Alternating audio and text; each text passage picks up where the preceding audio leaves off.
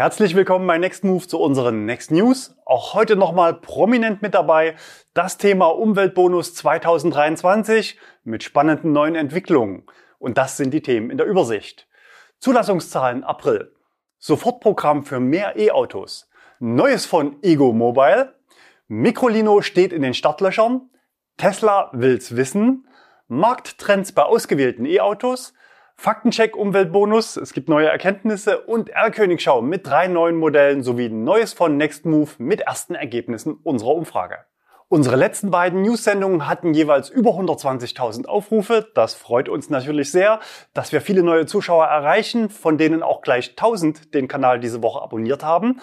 Wenn du dich hier gut informiert fühlst und noch kein Abo hast, dann wäre jetzt der richtige Zeitpunkt, auf den Abo-Button zu drücken.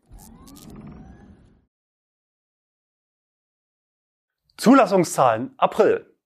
Im April wurden in Deutschland hundertachtzigtausendzweihundertvierundsechzig Pkw neu zugelassen und damit zweiundzwanzig Prozent weniger als im Vorjahresmonat. Nahezu alle Hersteller haben zweistellige Rückgänge zu verzeichnen. Der Abschwung beschleunigt sich weiter. Gleichzeitig beschleunigt sich der Trend hin zu großen und damit margenstärkeren Fahrzeugen. Während S U Vs nur zehn Prozent einbüßten und mit achtundzwanzig Prozent das anteilsstärkste Segment waren, schrumpfte die Kompaktklasse um siebenunddreißig Prozent und Kleinwagen um zweiundzwanzig Prozent. Im April wurden zweiundzwanzigtausendeinhundertfünfundsiebzig Elektroautos neu zugelassen. Das sind sieben Prozent weniger als im April vor einem Jahr. Das ist insofern besonders, denn einen Rückgang im Jahresvergleich gab es schon lange nicht mehr bei E-Autos. Die Auswirkungen der Krisen und des Ukraine-Krieges schlagen immer stärker auch bei Elektroautos durch. Bei Plug-in-Hybriden beträgt das minus zwanzig Prozent, bei Benzinern minus achtundzwanzig Prozent und Diesel minus dreißig Prozent. Werfen wir einen Blick auf die Modelle im Einzelnen. Die Top drei werden seit Jahresbeginn dominiert von der Lieferfähigkeit einzelner Modelle. Fiat fünfhundert diesen Monat weit voraus. Letztes Jahr war das Auto noch auf Platz neun, dieses Jahr konstant in der Spitzengruppe. Der B M W i drei auf Abschiedstournee mit Platz zwei. Das Auto wird ja in Kürze eingestellt. Genauso eingestellt werden auch die beiden Smarts. Der Fortwo im April auf Platz sechs. Platz drei Hyundai Kona, stabil hohes Niveau. Überraschend auf Platz vier mit über tausend Autos der Škoda Enyaq. Überraschend deswegen, weil diese Autos vermutlich nicht im März oder April gebaut wurden. Wir vermuten mit Teilen nachgerüstete Fahrzeuge aus der Produktion der Vormonate. Die anderen M E B-Fahrzeuge sind ebenfalls im Mittelfeld mit dreistelligen Zulassungen. I D vier und fünf auf Platz acht, I D drei Platz sechzehn, Audi Q vier e-tron Platz achtzehn. Relativ stark sind Polestar zwei und Mercedes E Q B. Am Ende unserer Top zwanzig die beiden Koreaner, Ioniq fünf und Kia E V sechs. Hm, wer fehlt noch? Wir schauen nochmal zum Vergleich kurz in den März, da war doch noch was. Ach ja, Tesla im März auf Platz eins und zwei und im April auf den Plätzen vierundzwanzig und dreißig und damit nicht in unserer Statistik. Der erste Monat im Quartal ist traditionell relativ schwach bei Tesla, aber man sieht auch die Effekte aus dem Produktionsstopp im Werk Shanghai und der Hafen läuft wohl auch nicht. Außerdem befindet sich Grünheide noch im Hochlauf mit relativ geringen Stückzahlen. Sofortprogramm für mehr E-Autos. Die Überschrift ist etwas verkürzt, der Titel müsste eigentlich heißen Plattform Klimaschutz in der Mobilität. Gemeint ist ein Klimaschutz-Sofortprogramm der Bundesregierung zur Erreichung der Klimaschutzziele im Verkehrssektor wohlgemerkt. Denn im Verkehrssektor war bei der C O zwei Reduktion in den vergangenen Jahren, zumindest pandemiebereinigt, eher eine Stagnation zu verzeichnen. Verkehrsminister Wissing hat die Pläne jetzt in einem Interview mit dem Handelsblatt vorgestellt. Aktuell liegen wir bei hundertsechsundvierzig Millionen Tonnen C O zwei pro Jahr. Dieser Wert soll bis zweitausenddreißig fast halbiert werden auf fünfundachtzig Millionen Tonnen. Erschwerend kommt hinzu, dass wir aus der Vergangenheit noch einundvierzig Millionen Tonnen quasi Schulden gemessen an den nicht erreichten Absenkungen mitbringen. Ein Maßnahmebaustein ist die zusätzliche Förderung von elektrischen Pkw und Nutzfahrzeugen. Für die Jahre zweitausenddreiundzwanzig bis sechsundzwanzig soll es bei Neuanschaffung für Gewerbekunden eine Möglichkeit zur Sonderabschreibung von fünfzig Prozent im ersten Jahr geben. Plug-in-Hybride sollen nicht von dieser Regelung profitieren. Noch ist es nur ein Entwurf, das Programm soll im Sommer vom Kabinett beschlossen werden. Noch vor dem Sommer will Wissings Ministerium aber noch einen Masterplan zur Ausbau der Ladeinfrastruktur vorlegen. Außerdem soll wieder mehr Verkehr auf die Schiene. Dafür sollen unter anderem Kleinlaster schon ab drei Komma fünf Tonnen in die Mautpflicht einbezogen werden. Ab zweitausendvierundzwanzig soll es zudem einen C O zwei Zuschlag in der Maut geben. Neues von e.GO Mobile. Die aktuelle Krise und die damit verbundenen Preissteigerungen und steigende Lieferzeiten bieten natürlich auch Chancen für neue Spieler im Markt oder Unternehmen, die in der Vergangenheit eher Schwierigkeiten beim Marktzugang hatten. zweitausendneunzehn war das Unternehmen mit dem e.GO Life gestartet. Das passende Testvideo findet ihr übrigens hier auf dem Kanal. Trotz prominenter Markenbotschafter geriet das Unternehmen zweitausendzwanzig in Schwierigkeiten und wurde von neuen Investoren in Form der neuen Gesellschaft Next.e.GO Mobile S E gerettet. Im Dezember vermeldete man schließlich die Produktion des tausendsten e.GO Life am Produktionsstandort Aachen. Diese Woche dann ein rätselhafter Ankündigungs-Countdown auf Donnerstag achtzehn Uhr. Am Abend dann die Premiere eines neuen Modells auf einer prominent besuchten Party im Kraftwerk Berlin. Moderiert von Johannes B. Kerner wurde zum einen der neue Markenbotschafter vorgestellt. Nicht mehr Armin Laschet, sondern der brasilianische Topfußballer Neymar Junior ist das neue Gesicht der Marke. Vorgestellt wurde der neue e.Wave X, eine Weiterentwicklung des e.GO Life. Ein dynamisches Crossover-Design, coole achtzehn Zoll Aluminiumfelgen, stylische L E D-Scheinwerfer, rahmenlose Türen und dreimal so schnelles Laden dank elf Kilowatt-Lader sollen dem Kleinwagen jetzt zum Durchbruch verhelfen. Ali Vezvaei, Vorstandsvorsitzender der Next.e.GO Mobile S E, sagte zur Neuaufstellung der Marke: Mit vereinten Kräften werden wir nun die Welle des Wandels hin zu einer nachhaltigeren und emissionsfreien Welt vorantreiben. Eine Welle wie die, die man im Stadion sieht, aber elektrisch. Tja, millionenschwerer Fußballstar rettet gescheitertes Kleinwagenprojekt? Man hat's nicht immer leicht im Leben. Immerhin hat man mehr vorzuweisen als viele andere Startups, die bisher keine Autos auf die Straße gebracht haben. Microlino-Produktion steht in den Startlöchern. Jetzt also doch. Bereits vor fünf Jahren konnte ich das Modell bereits kurz probesitzen und mit den Gründern über die Zukunft der Elektromobilität sprechen. Wie man sieht, kam der Termin eher spontan zustande. Seitdem gab es für das Unternehmen ein Auf und Ab. Streitigkeiten um Patente und Partnerschaften hatten das Projekt weit zurückgeworfen. Zuletzt musste man den Produktionsstart wegen Teilemangel aufgrund globaler Lieferengpässe mehrfach verschieben. Zwar kommen rund achtzig Prozent der benötigten Teile für den Microlino aus Europa, aber um ein komplettes Auto zu bauen, braucht es eben hundert Prozent. Das Problem haben nicht nur große Hersteller. Nun sollen die Engpässe aber überwunden sein und der Hersteller steht kurz vor der Serienproduktion des elektrischen Leichtkraftfahrzeugs. In einem kürzlich veröffentlichten Video auf dem YouTube-Kanal von Microlino ist zu sehen, wie die letzten Vorserienfahrzeuge im Werk im italienischen Turin gebaut werden. Angeboten wird der Zweisitzer in drei Ausstattungslinien, kombiniert mit drei verschiedenen Akkus mit sechs, zehn Komma fünf oder vierzehn Kilowattstunden Kapazität. Die Top-Version soll eine Reichweite von bis zu zweihundertdreißig Kilometern bieten. Sie ist aber erst ab dem dritten Quartal des Jahres verfügbar.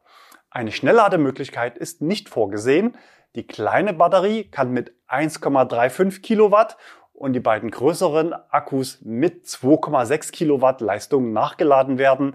Damit ist der Microlino an einer normalen Haushaltssteckdose in ca. drei bis vier Stunden voll aufgeladen. Das Fahrzeug wiegt je nach Größe der verbauten Batterie um die fünfhundert Kilogramm.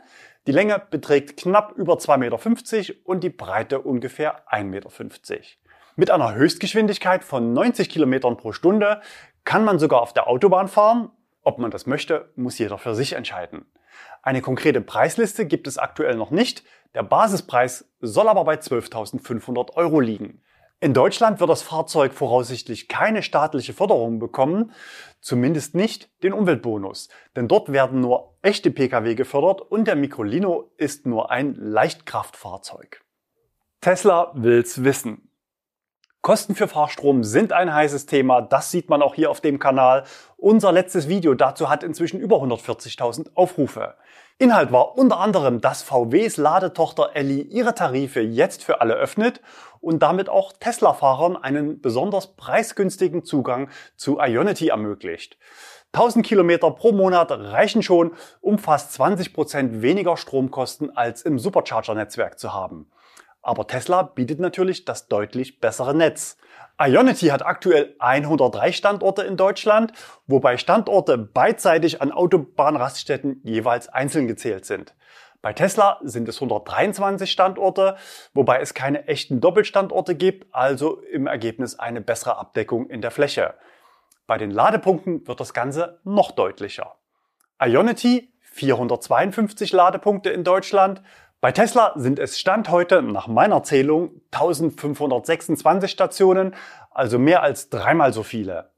Aber reicht das aus, um das Netzwerk für andere Marken zu öffnen? Zum einen hat Tesla zuletzt in Frankreich, den Niederlanden und Norwegen sein Netzwerk teilweise für alle Nutzer geöffnet. Eigentlich rechnen alle fest damit, dass Tesla sein Netz früher oder später in ganz Europa öffnet. Dem entgegenstehen aber umfangreiche Anti-Ladestaumaßnahmen in Deutschland.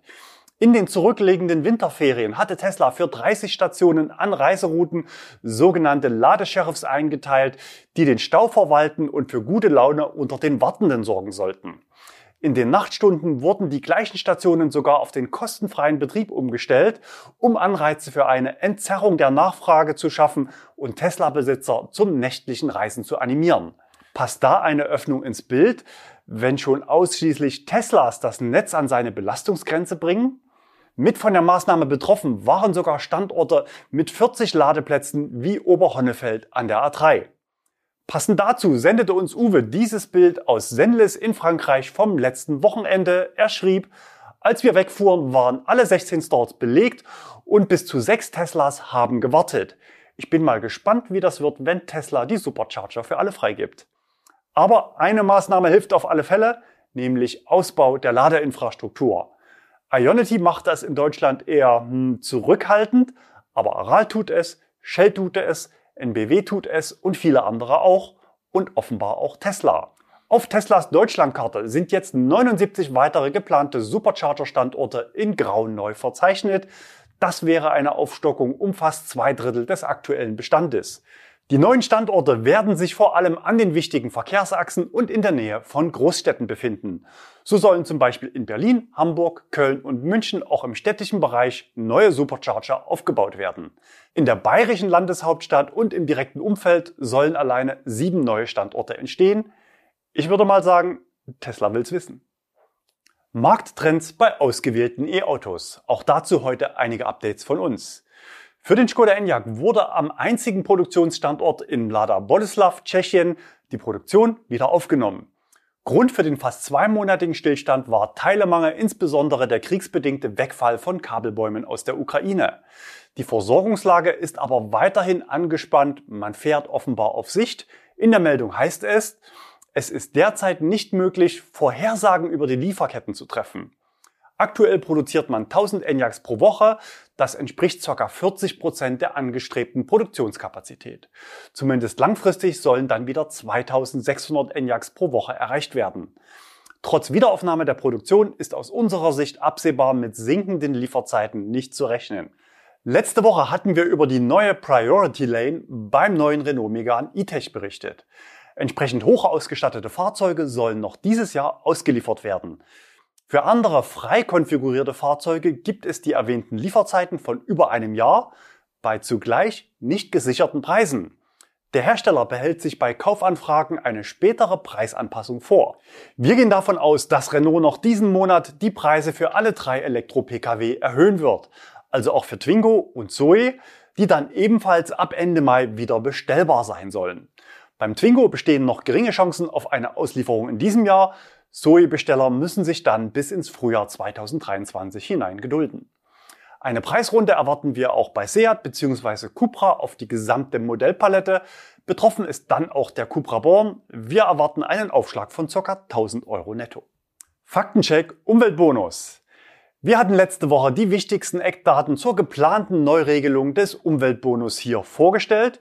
Wir zeigen nochmal den Twitter-Post des Ministeriums. Aufgrund eines Zuschauerkommentars unter dem Video zu einem spannenden Detail habe ich nochmal beim Bundesministerium für Wirtschaft und Klimaschutz nachgefragt und eine für mich sehr überraschende Antwort erhalten. Konkret geht es um den Begriff des Bruttogesamtfahrzeugpreises. Wofür steht er eigentlich? Hier meine Nachfrage ans Ministerium. handelt es sich bei der Angabe Brutto-Gesamtfahrzeugpreis um den Brutto-Listenpreis des Fahrzeuges oder um den Brutto-Kaufpreis. Hintergrund der Frage: Kaufpreis würde bedeuten, dass Rabatte in der Bewertung der Förderfähigkeit gegebenenfalls Anwendung finden. Beim Listenpreis wäre das nicht der Fall. Und die Antwort? Der im Entwurf genannte Brutto-Gesamtfahrzeugpreis entspricht dem Endpreis auf dem Kaufvertrag und berücksichtigt damit Händlerrabatte sowie beispielsweise auch zusätzliche Sonderausstattung eines Fahrzeuges. Mit dem Hinweis: Der Entwurf der novellierten Richtlinie für den Umweltbonus, mit dem wir den Kauf von E-Autos fördern, befindet sich aktuell in der Ressortabstimmung. Damit ist unsere schöne Übersicht von letzter Woche tatsächlich in einem Wort unzutreffend. Das möchten wir heute korrigieren. Aus ohne Rabatten wird mit Rabatten. Die Konsequenzen sind weitreichend. Wir und andere hatten erwartet, dass man zur null Komma fünfundzwanzig Prozent Regel glatt zieht und sich auf den Bruttolistenpreis als Messlatte zur Förderfähigkeit verständigt hat. Dem ist nicht so, aber was heißt das jetzt? Erstens, wir korrigieren mit diesem neuen Sachstand unsere Übersicht mit allen Neuregelungen zum Umweltbonus im Entwurfsstadium. Hier nochmal der Überblick. Zweitens, die Streichliste an Modellen wird wesentlich kürzer und viele Autos, die wir letzte Woche noch als gefährdet oder ausgeschlossen präsentiert hatten, wären doch noch förderfähig in Abhängigkeit von der gewählten Zusatzausstattung, darunter natürlich auch viele große, schwere deutsche Autos, aber auch das Tesla Model Y Performance zum aktuellen Preis, zumindest in der Farbe Weiß ohne weitere Extras. Und drittens, nichts ist unmöglich. Mit dem passenden Rabatt wären theoretisch sogar ein Porsche Taycan Turbo oder ein Mercedes E Q S förderfähig. Eine solche Regelung wäre aus unserer Sicht aber extrem brisant. Deshalb hatten wir auch letzte Woche in unserer Recherche eigentlich ausgeschlossen, dass es so kommt. Wo liegt der Knackpunkt? Wenn der Entwurf so in die Richtlinie übernommen wird, wäre das aus unserer Sicht in der Preisregion fünfundsechzigtausend bis achtzigtausend Euro eine Aufforderung zu, sagen wir mal, innovativen neuen Gestaltungsmodellen mit fließendem Übergang zum handfesten Betrug, um sich die Förderung unrechtmäßig zu erschleichen. Wir sind der Meinung, ganz schlechte Idee. Der Autohandel ist eine ausgesprochen kreative Branche. Schon bei der Förderung von Gebrauchtwagen gab es schwarze Schafe in der Händlerschaft, die mit betrügerischen Methoden den Kaufpreis künstlich reduzierten und mit unzulässigen Zweitrechnungen den Kunden ins Rennen um den Umweltbonus schicken wollten. Wir berichteten darüber in einem Video mit dem Titel BAFA-Betrug. Zur Erinnerung: siebentausendsechshundert Euro Sonderkosten Fahrzeugbeschaffung auf einer Extra-Rechnung, um den Preis auf der Fahrzeugrechnung zu drücken. Der Verkäufer damals war übrigens der Geschäftsführer des Autohauses. Trick Nummer zwei war die vergessene Anzahlung von fünftausend Euro. Die Schlussrechnung wurde einfach um diesen Betrag reduziert, um das Auto unter die Fördergrenze zu drücken. Genauso sind uns Fälle bekannt, in denen knappe Neuwagen über künstlich erfundene Ausstattungszuschläge verteuert wurden. Auf dem Papier waren sie damit förderfähig, aber rechtlich betrachtet ist es Betrug, weil der Rabatt nachträglich abgezogen und nicht gewährt wurde. Das Gleiche könnte nächstes Jahr wieder losgehen, aber für Neuwagen und damit deutlich häufiger. Die Herausforderung für den Betrüger lautet: Wie bekomme ich den Kaufpreis eines eigentlich viel zu teuren Autos unter fünfundsechzigtausend Euro? Und so könnte das Ganze aussehen. Rechnung Nummer eins, Achtung für BAFA. Dein Traumauto zweiundsechzigtausendfünfhundertsechzig Euro. Herstelleranteil Umweltbonus minus dreitausendfünfhundertsiebzig Euro. Händlerrabatt minus vierundzwanzigtausend Euro, Kaufpreis vierundsechzigtausendneunhundertneunzig Euro und damit förderfähig. Und dann gibt es da noch so eine Rechnung Nummer zwei, nur für den Kunden, Achtung, nicht beim BAFA hochladen, mit unseren Top zwölf aus der Trickkiste des Autohandels. Mit dieser Rechnung holt sich der Händler durch die Hintertür den zum Schein gewährten Rabatt auf der Rechnung eins zu eins vom Kunden zurück. Begleitender Händlerservice Fahrzeugkauf. Überführungskosten, Sonderaktion mit Corona-Aufschlag eintausendneunhundert Euro. Wie viel ist da eigentlich zulässig? Steht das irgendwo? Wir sagen eintausend Euro. Nachträgliche Aktivierung Fahrassistenz fünftausend Euro. Bei Tesla seit Jahren Standard. Ist das jetzt illegal oder erlaubt? Wir wollen das gerne wissen. Wunschkennzeichen und garantiertes Zulassungsdatum dreihundert Euro. Auch diese Position könnte beliebig aufgeblasen werden. Servicepauschale Haustürlieferung mit Einweisung ins Fahrzeug eintausend Euro, So ein teures E-Auto ist natürlich sehr erklärungsbedürftig. Anhängerkupplung abnehmbar nachgerüstet, eintausendfünfhundert Euro. Bei Tesla kann ich fürs Model Y gar keine Anhängerkupplung ab Werk kaufen, sondern ausschließlich nachträglich. Erlaubt oder illegal. Jedes Model Y Performance knackt mit der Anhängerkupplung die magische fünfundsechzigtausend Euro Grenze. Ladekabelset, mobiles Zubehör, neunhundert Euro. Oft ist sowas im Serienumfang oder im Konfigurator integriert. Sind Ladekabel jetzt Bestandteil des Fahrzeugpreises? Austausch der neunzehn Zoll Serienräder gegen zweiundzwanzig Zoll BAFA-Aktion, viertausendfünfhundert Euro. Knallharte Fake-Position, die neunzehner Räder waren natürlich auf unserem Traumauto nie montiert. Winterräder, mobiles Zubehör, zweitausendfünfhundert Euro. Diese Position scheint zulässig, aber die Höhe ist natürlich beliebig manipulierbar. Nachträgliche Erhöhung der Ladeleistung, achthundert Euro. Sowas könnten Hersteller auch teurer verkaufen. Freischaltung Navigationsdienste achthundert Euro. Diesen Trick könnten sowohl Hersteller als auch Händler nutzen. Nachträgliche Erhöhung der Batteriekapazität viertausendfünfhundert Euro. Auch das gab es bei Tesla schon, buchbar in der App sofort nach Auslieferung. Premium-Fußmatten dreihundert Euro. Habt ihr noch weitere kreative Ideen? Schreibt's uns in die Kommentare. Summe der Nebenleistungen gesamt vierundzwanzigtausend Euro. Was davon legal ist und was nicht, vermag ich nicht zu beurteilen. Aber für die Kunden wäre es schon spannend zu erfahren, ob ich zum Betrüger werde, wenn ich nach Auslieferung in der Tesla-App die Autopilot-Funktion freischalte. Was sagt ihr dazu? Ist das eine nachträgliche Erhöhung des Fahrzeugpreises? Schreibt's doch mal in die Kommentare.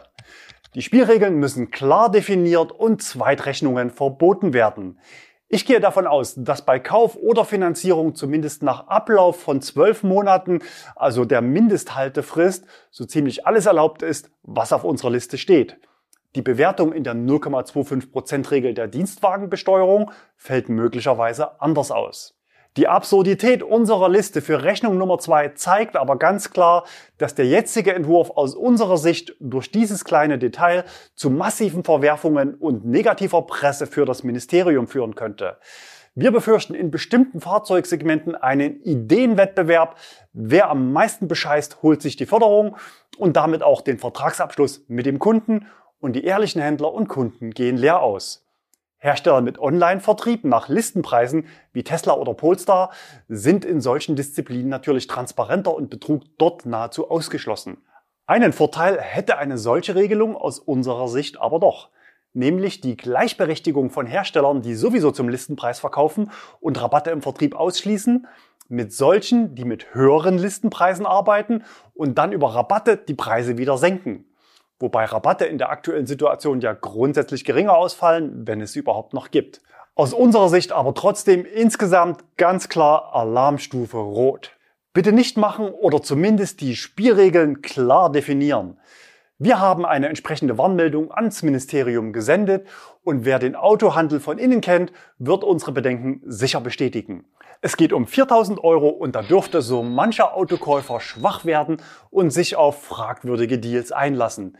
Insbesondere, weil man ja nur den abstrakten Staat schädigt und nicht einen konkreten Mitmenschen. Wenn ihr auch für klare Spielregeln seid, dann teilt unser Video und diesen Aufruf gern mit anderen. Alle anderen uns bekannten Eckdaten aus dem letzte Woche vorgestellten Entwurf unterstützen wir weiterhin. Die gute Nachricht: Das Ganze ist eben nur ein Entwurf und das Ministerium hat zum einen die Eckdaten frühzeitig öffentlich gemacht und zum anderen meine kurze Nachfrage sofort und maximal konkret beantwortet. Jetzt liegt der Ball beim Ministerium. Und damit nicht alle verwirrt sind, diese Problemzone besteht natürlich nur im Bereich der neuen Obergrenze. Wer jetzt ein E-Auto für deutlich unter fünfundsechzigtausend Euro bestellt, kann bei Zulassung und Antragstellung im kommenden Jahr höchstwahrscheinlich mit viertausend Euro staatlichem Umweltbonus rechnen. Werfen wir noch kurz einen Blick auf den aktuellen BAFA-Antrag für bereits zugelassene Autos nach der aktuellen Förderrichtlinie.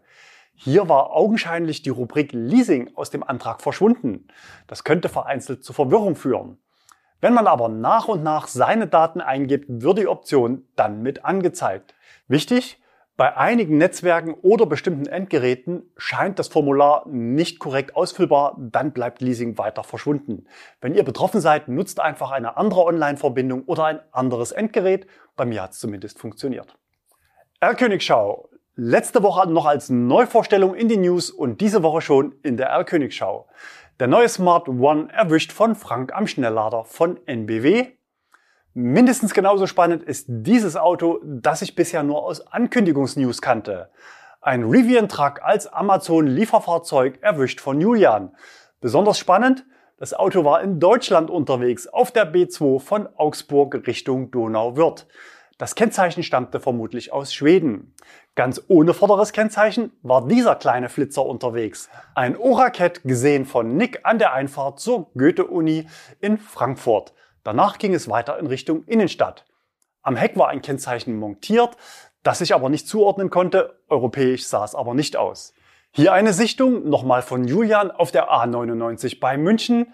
Das gleiche Auto hat auch Skial gesehen, geparkt am Zoo in Hannover.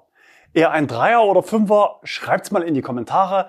Die Wind zeigen wir auch, nur die letzten Stellen haben wir unkenntlich gemacht. Noch ein B M W, diesmal aber augenscheinlich etwas kleiner, gesehen von Lorenz in München. Diesen B M W hat Tobias beim Laden gesehen, und zwar in Breitengüßbach in Oberfranken. Der Fahrer war unterwegs aus München zu seinen Eltern. Kombinierte Fahrten privat und dienstlich sind aber in dem Bereich normal, jeder Kilometer zählt. Auch diese Woche wieder mit dabei ein Lucid Air, gesendet von Martin. Der Abstellort in Hannover und ein rotes Wolfsburger Kennzeichen deuten aber weniger auf ein Testfahrzeug der E U-Serie hin. Vielmehr wird dieses Auto wohl ein U S-Import sein, den sich gerade ein großer deutscher Hersteller näher anschaut. Und weil es so gut läuft, packen wir noch einen Doppelpack von Audi obendrauf. Gesehen wurden die beiden Autos von Daniel am T E A G-Schnelllader in Thüringen. Wir vermuten die neue Generation e-tron, einmal S U V und einmal S U V Coupé. Das Coupé wurde hier nochmal gesehen von André auf der A neun nahe München. Das Kennzeichen war allerdings ein anderes. Die passenden Audi S U Vs habe ich auch diese Woche auf der A neun gesehen. Allerdings war mein aktuelles Testfahrzeug nicht geeignet, um die Autos bis zum nächsten Ladestopp zu begleiten. Vielen Dank an alle Einsender. Sendet uns Fotos von euren Begegnungen mit elektrischen R-Königen gerne an insider at nextmove punkt de. Gerne auch mit Fotos vom Display der Ladesäule, besonders bei Audi, Porsche. Aber eigentlich könnt ihr sowas immer mitsenden und ich schaue es mir dann an. Neues von NextMove. Wir zeigen erste Ergebnisse der Umfrage. Vorab vielen Dank an alle, die bisher mitgemacht haben und den Fragebogen bis zum Ende ausgefüllt haben. Die Absprungrate lag unter zehn Prozent. Das ist echt ein Top-Wert. Die Umfrage ist weiterhin geöffnet. Deshalb sind die Grafiken heute natürlich nur vorläufig. Schauen wir auf eure Ladeerlebnisse. Dort läuft es noch lange nicht rund. Zwei von drei Nutzern geben an, schon mal Probleme gehabt zu haben. Insgesamt läuft es aus unserer Sicht immer besser, aber eben noch lange nicht gut. Mich hatte es auch zuletzt in Frankreich erwischt.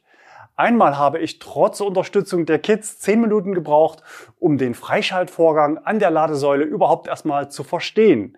Knackpunkte: Die Apps haben mich auf die Karte verwiesen. Der Kartenleser war im Display der Ladesäule integriert und fremdsprachige Hinweise in dieser Richtung waren eher wenig verständlich und das Display auch allgemein schlecht lesbar. Und am Ende wurden dann doch alle Karten abgelehnt, die eigentlich hätten funktionieren müssen. Aus euren Zuschriften wissen wir, dass dieses Thema eine Großbaustelle ist, nicht nur im Ausland. Der zweite Stop war eine Ladesäule beim Kia-Händler, laut Navi vierundzwanzig sieben geöffnet. Vor Ort trennte mich dann ein Gittertor von der Ladestation. Eine schlechte Datenlage zu Öffnungszeiten sind ein anbieterübergreifendes Problem, aber nicht überall. In der Mobility Plus App hätte ich gesehen, dass das Autohaus abends seine Ladesäule wegsperrt. Aber es gibt auch positive Signale. Die Hersteller haben verstanden, dass die App für E-Autonutzer besonders wichtig ist und haben ihre Angebote dahingehend deutlich verbessert. Die Zuverlässigkeit wird immerhin in über fünfzig Prozent der Fälle als gut bewertet. Letztes Jahr lag die Quote nur bei ca. einem Drittel.